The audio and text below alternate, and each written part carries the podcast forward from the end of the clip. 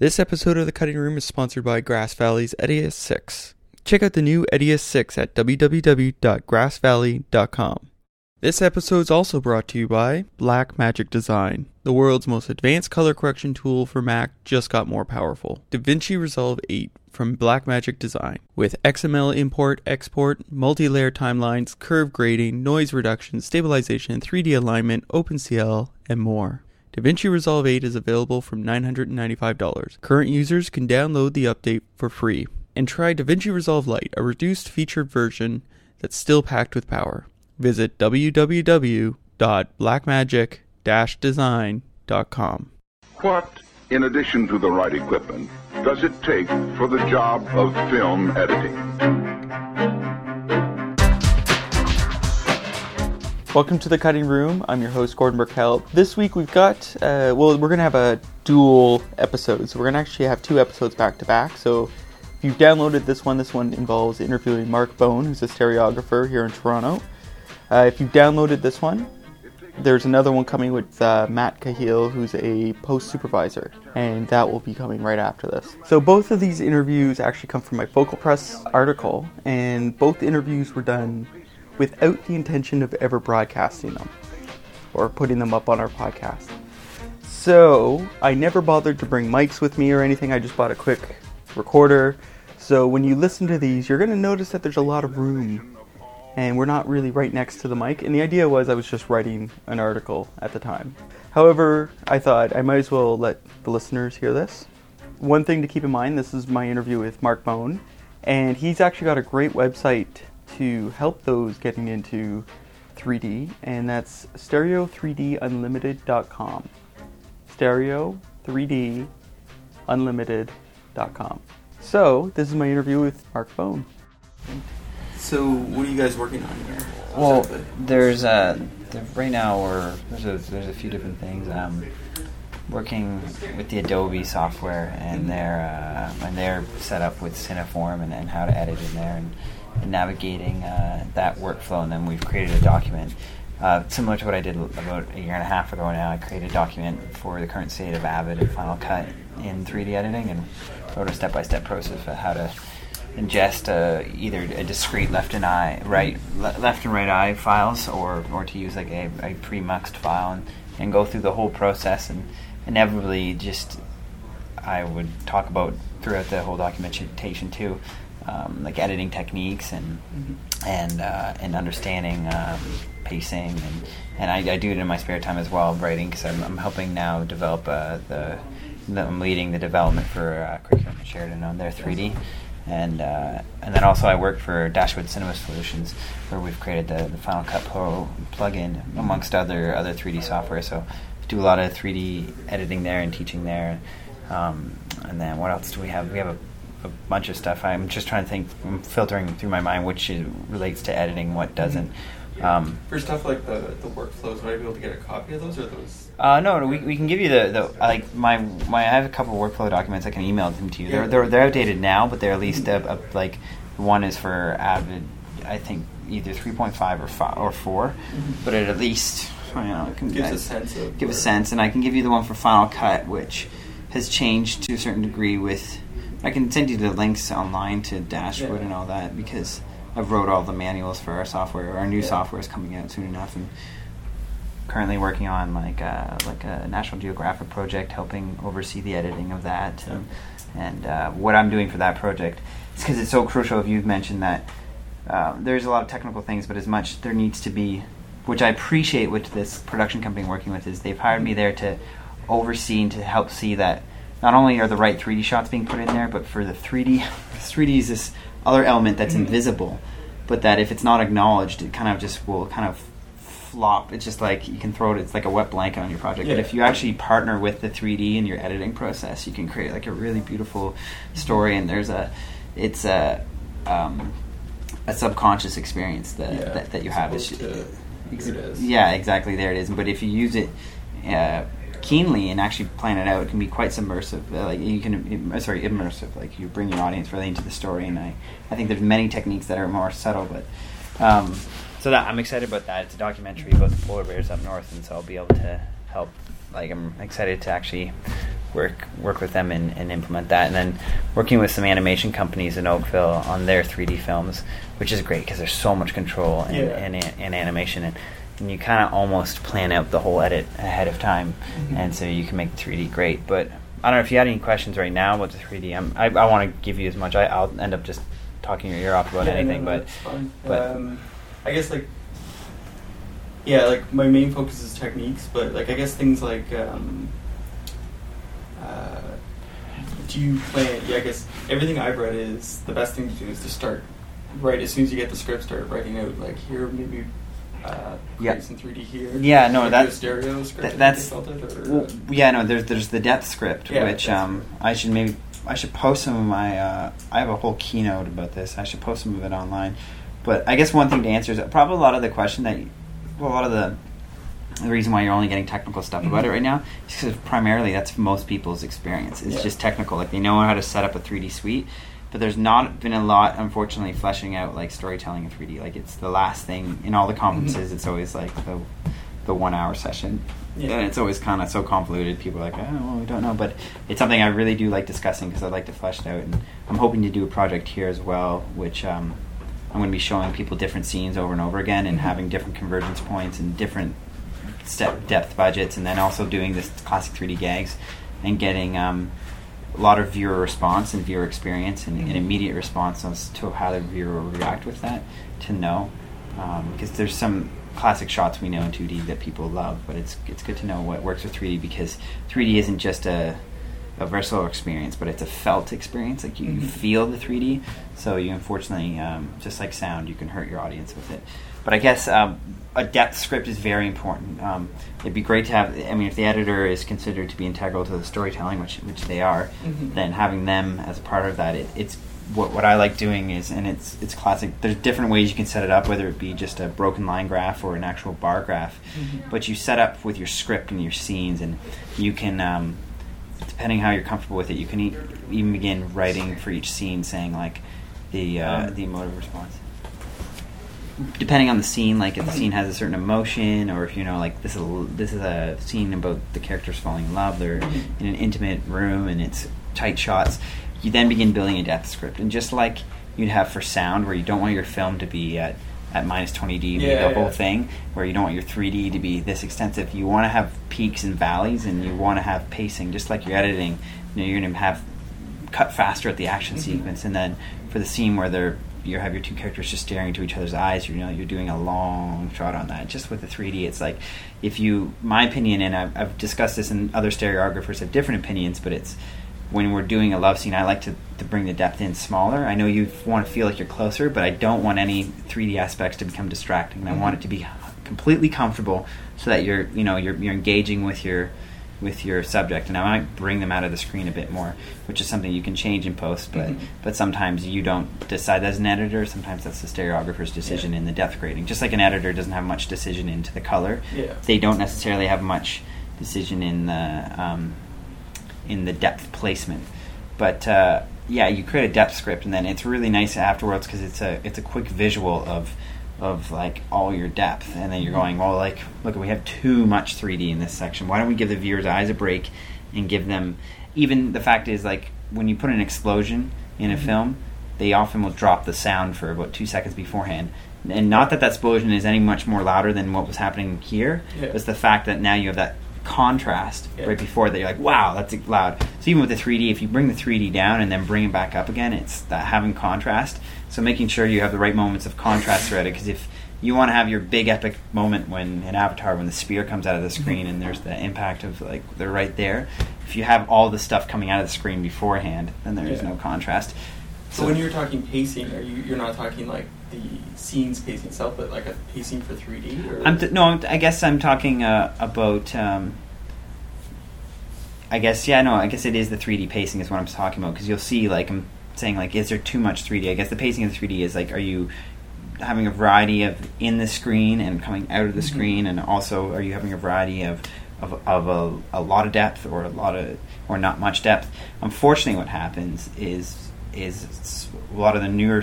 I, I mean, I, I hate saying stereographers just because I'm in, in consideration of what other people are, and I've only been doing it for like two and a half years now. But you'll see people rush into it and just make the decisions for depth on the day. Mhm. When you it's when it really there should be a consideration for the like the entire story. It would it would be like um, I don't know, be kind of like deciding story elements as you go on. Yeah. But um, as an editor, though, you can, if if there is an ability to choose which shots have the depth, I mean, to create that variety. But you don't want that to ever sacrifice your your story. Its story comes 1st Mhm. But your if you can create a depth script ahead of time or encourage that, then what's happening is uh, the depth is complementing your storytelling. You're not going to be fighting it. So would you recommend? Because you can keep the depth with the two cameras almost flat on set, and then do it in post. Would you prefer? No, you actually you really you really can't unless you're dimensionalizing. What what happens is when we shoot, if, if we can imagine this is the the screen plane here, let's put that sideways, um, is on set. Just to put it in really simple terms, because Mhm. there's other elements, but the separation we have between the cameras determines if, if my audience is looking at the screen and this is the screen here, determines the amount of depth. Yeah. But uh, in post, we can shift that location of that Mhm. to a certain extent. If we if we shift it too far back, the background will, might go so far s- separated that our eyes can't accommodate. Mhm. But we can shift it. We can't ever compress it Okay. unless we use like a, a- like the program Nuke with some of their crazy Yeah. plugins. But that's you're doing unnatural stuff to it. Then you're you're it's like. You know, it's like when someone screws up frame rate, and then you have to go in and use a special plugin to correct to that. fix It's yeah. it's not a nat it's not a natural thing. and You're not necessarily even to get natural depth. So, as an editor, I guess you're. Um, I'm trying to think of decisions because it's tough. Because in my case, I'm thinking of, of bigger films where the editor, Mhm. you, your your project is for storytelling, and what's in some of the cases on the films, like in this National Geo one, I have more influence in those elements, so there's more Mhm. control. But I'm trying to put it, I'm trying to think of, not saying in ways that an editor wouldn't have control of those. But I sorry, what was the question again? Because I did have an answer. And I, Uh, uh, the one I was you just talked about was shifting the Yeah. post versus on set. Well, yeah, you can shift it to a certain extent, and there's depth cuts which we Mhm. often implement, where um, if you're the the area of which your subject is, if let's say on one shot he's coming way out of the screen, Mhm. and then your next shot he's deep in the screen.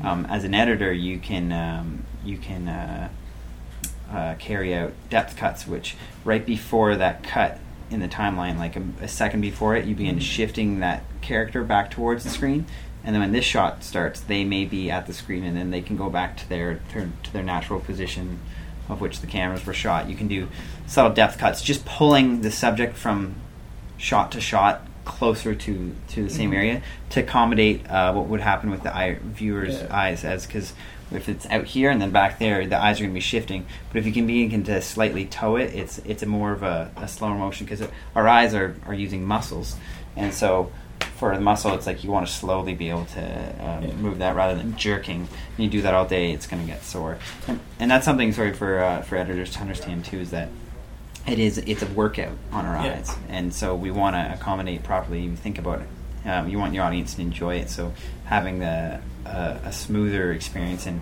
and to not to place bad 3D shots in a row because it's going to be a lot of strain after a while. But that's unfortunately that shouldn't.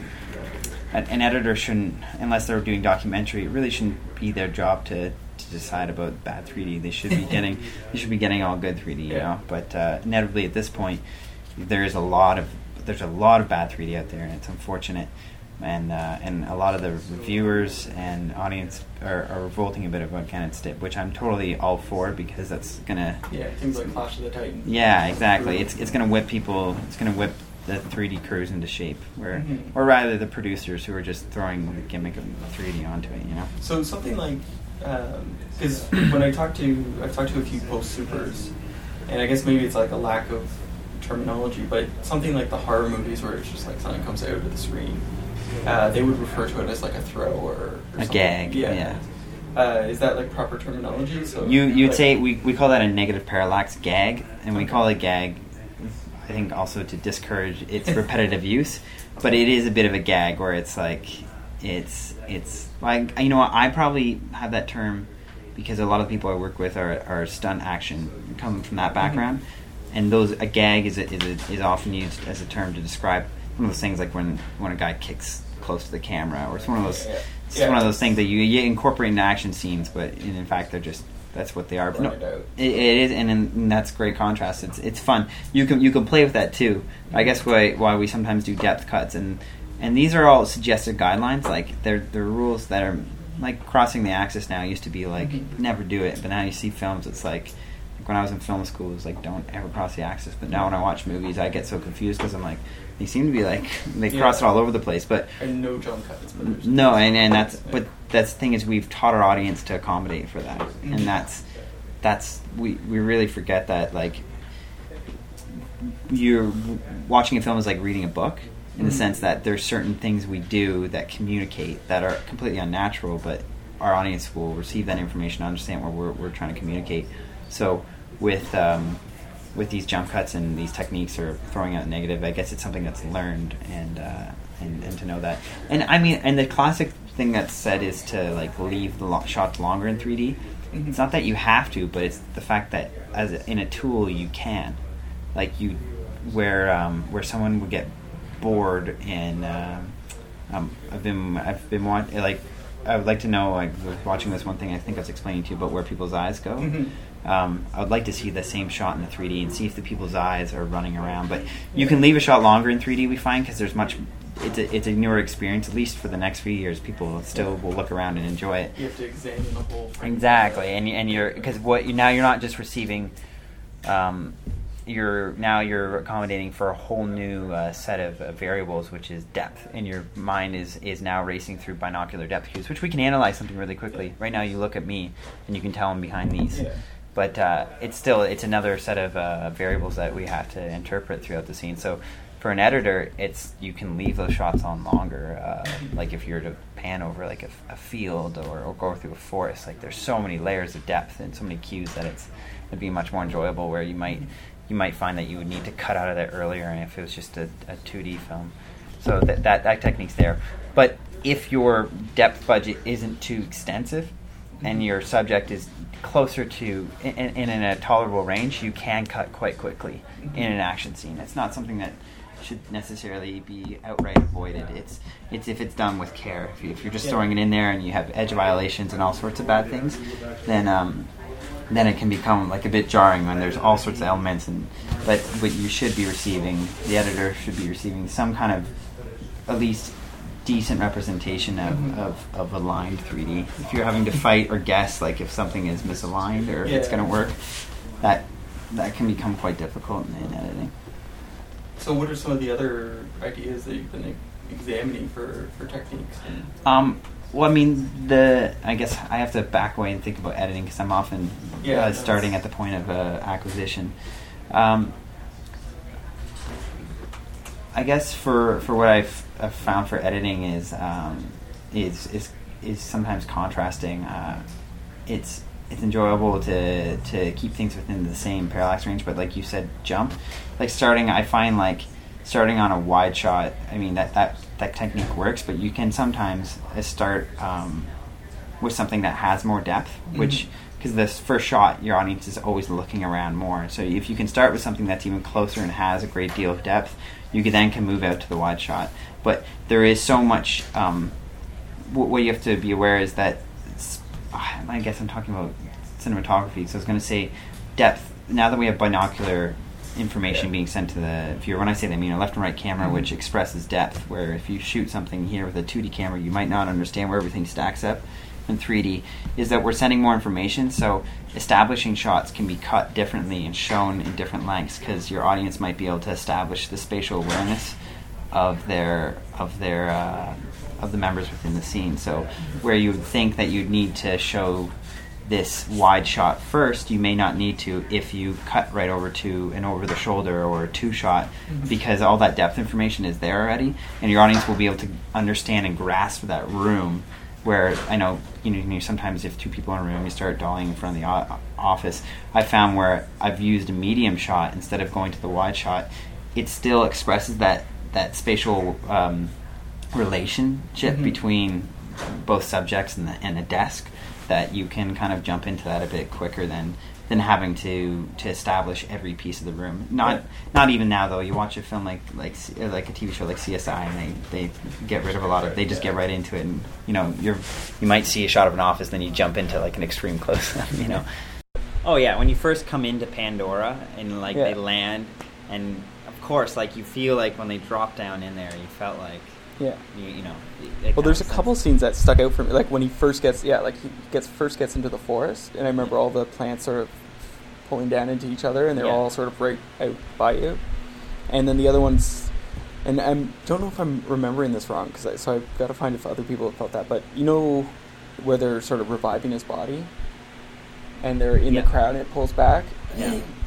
When it felt like the bodies of the people came out into the crowd, so it looked like the Yeah. crowd was a part of it. No, and that's I where I know started thinking yeah. like there's got to be more to storytelling to that. There definitely is, and and um, one one film if you ever have the chance, which I think they're playing it down at the Ontario uh, or sorry Ontario Place is uh, U two 3D. Yeah, it's a couple of people have told me about that. Yeah, and it's it's awesome. There's really good examples of 3D editing. What they've done often in that film is they'll put a, a really soft mask around a shot, so they'll have Bono out here, and it'll be a tight shot of him singing, but then they'll have the entire um, like stage, like a, a really wide shot of it all here, but they'll push it just behind the screen plane, but they'll have him out here, and then they'll begin fading this, and then they'll bring this out, but in this negative space here, they'll put something in behind there, and Mhm. they're constantly moving, but they never. If you watch the film, each shot is held for pretty much at least five to ten seconds, but they'll put multiple shots on it, and they'll they'll mask and cut around them so that it does feel like there's a fast pace. Because Mhm. sometimes um, U2 songs require like you know you think Yeah. of like in the name of love or like Sunday Bloody Sunday like it's like real fast and it would it would uh, it would call for something fairly fast paced editing but I think with the fact that there's so much information being sent to the viewer Mhm. because when you scan a 2D frame you immediately there's you, you kind of gather your depth right away and then and then it's just a decision if something interesting is happening Mhm. in it but the difference with the depth of the 3D is there's still like looking at these jellyfish, you now begin thinking like looking. If we look at this in 2D, we have no idea where Yeah. those guys are. But when in 3D we put those on, we at least, of course, there's no background, but at least now it can be, begin to div- divulge uh, who's in front of which Mhm. one, and so there's there's that experience of, of you kind of actually let your viewer almost like sit inside the scene and and, Yeah. and understand it a bit more. So you can definitely hold the shots for longer and. Now, what about issues with? Because one of the things just flash at us. uh, Yeah, these it's, Oh, it's- okay. it needs to get the sensor. Uh, one of the, th- the things someone mentioned was the difference between theater, television, The internet, and uh, so what are some of the issues with transferring between the different mediums?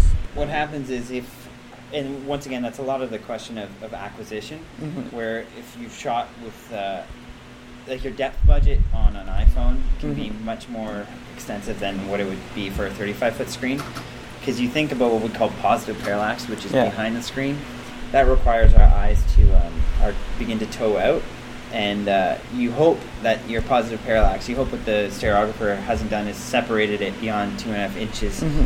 for the largest delivery format.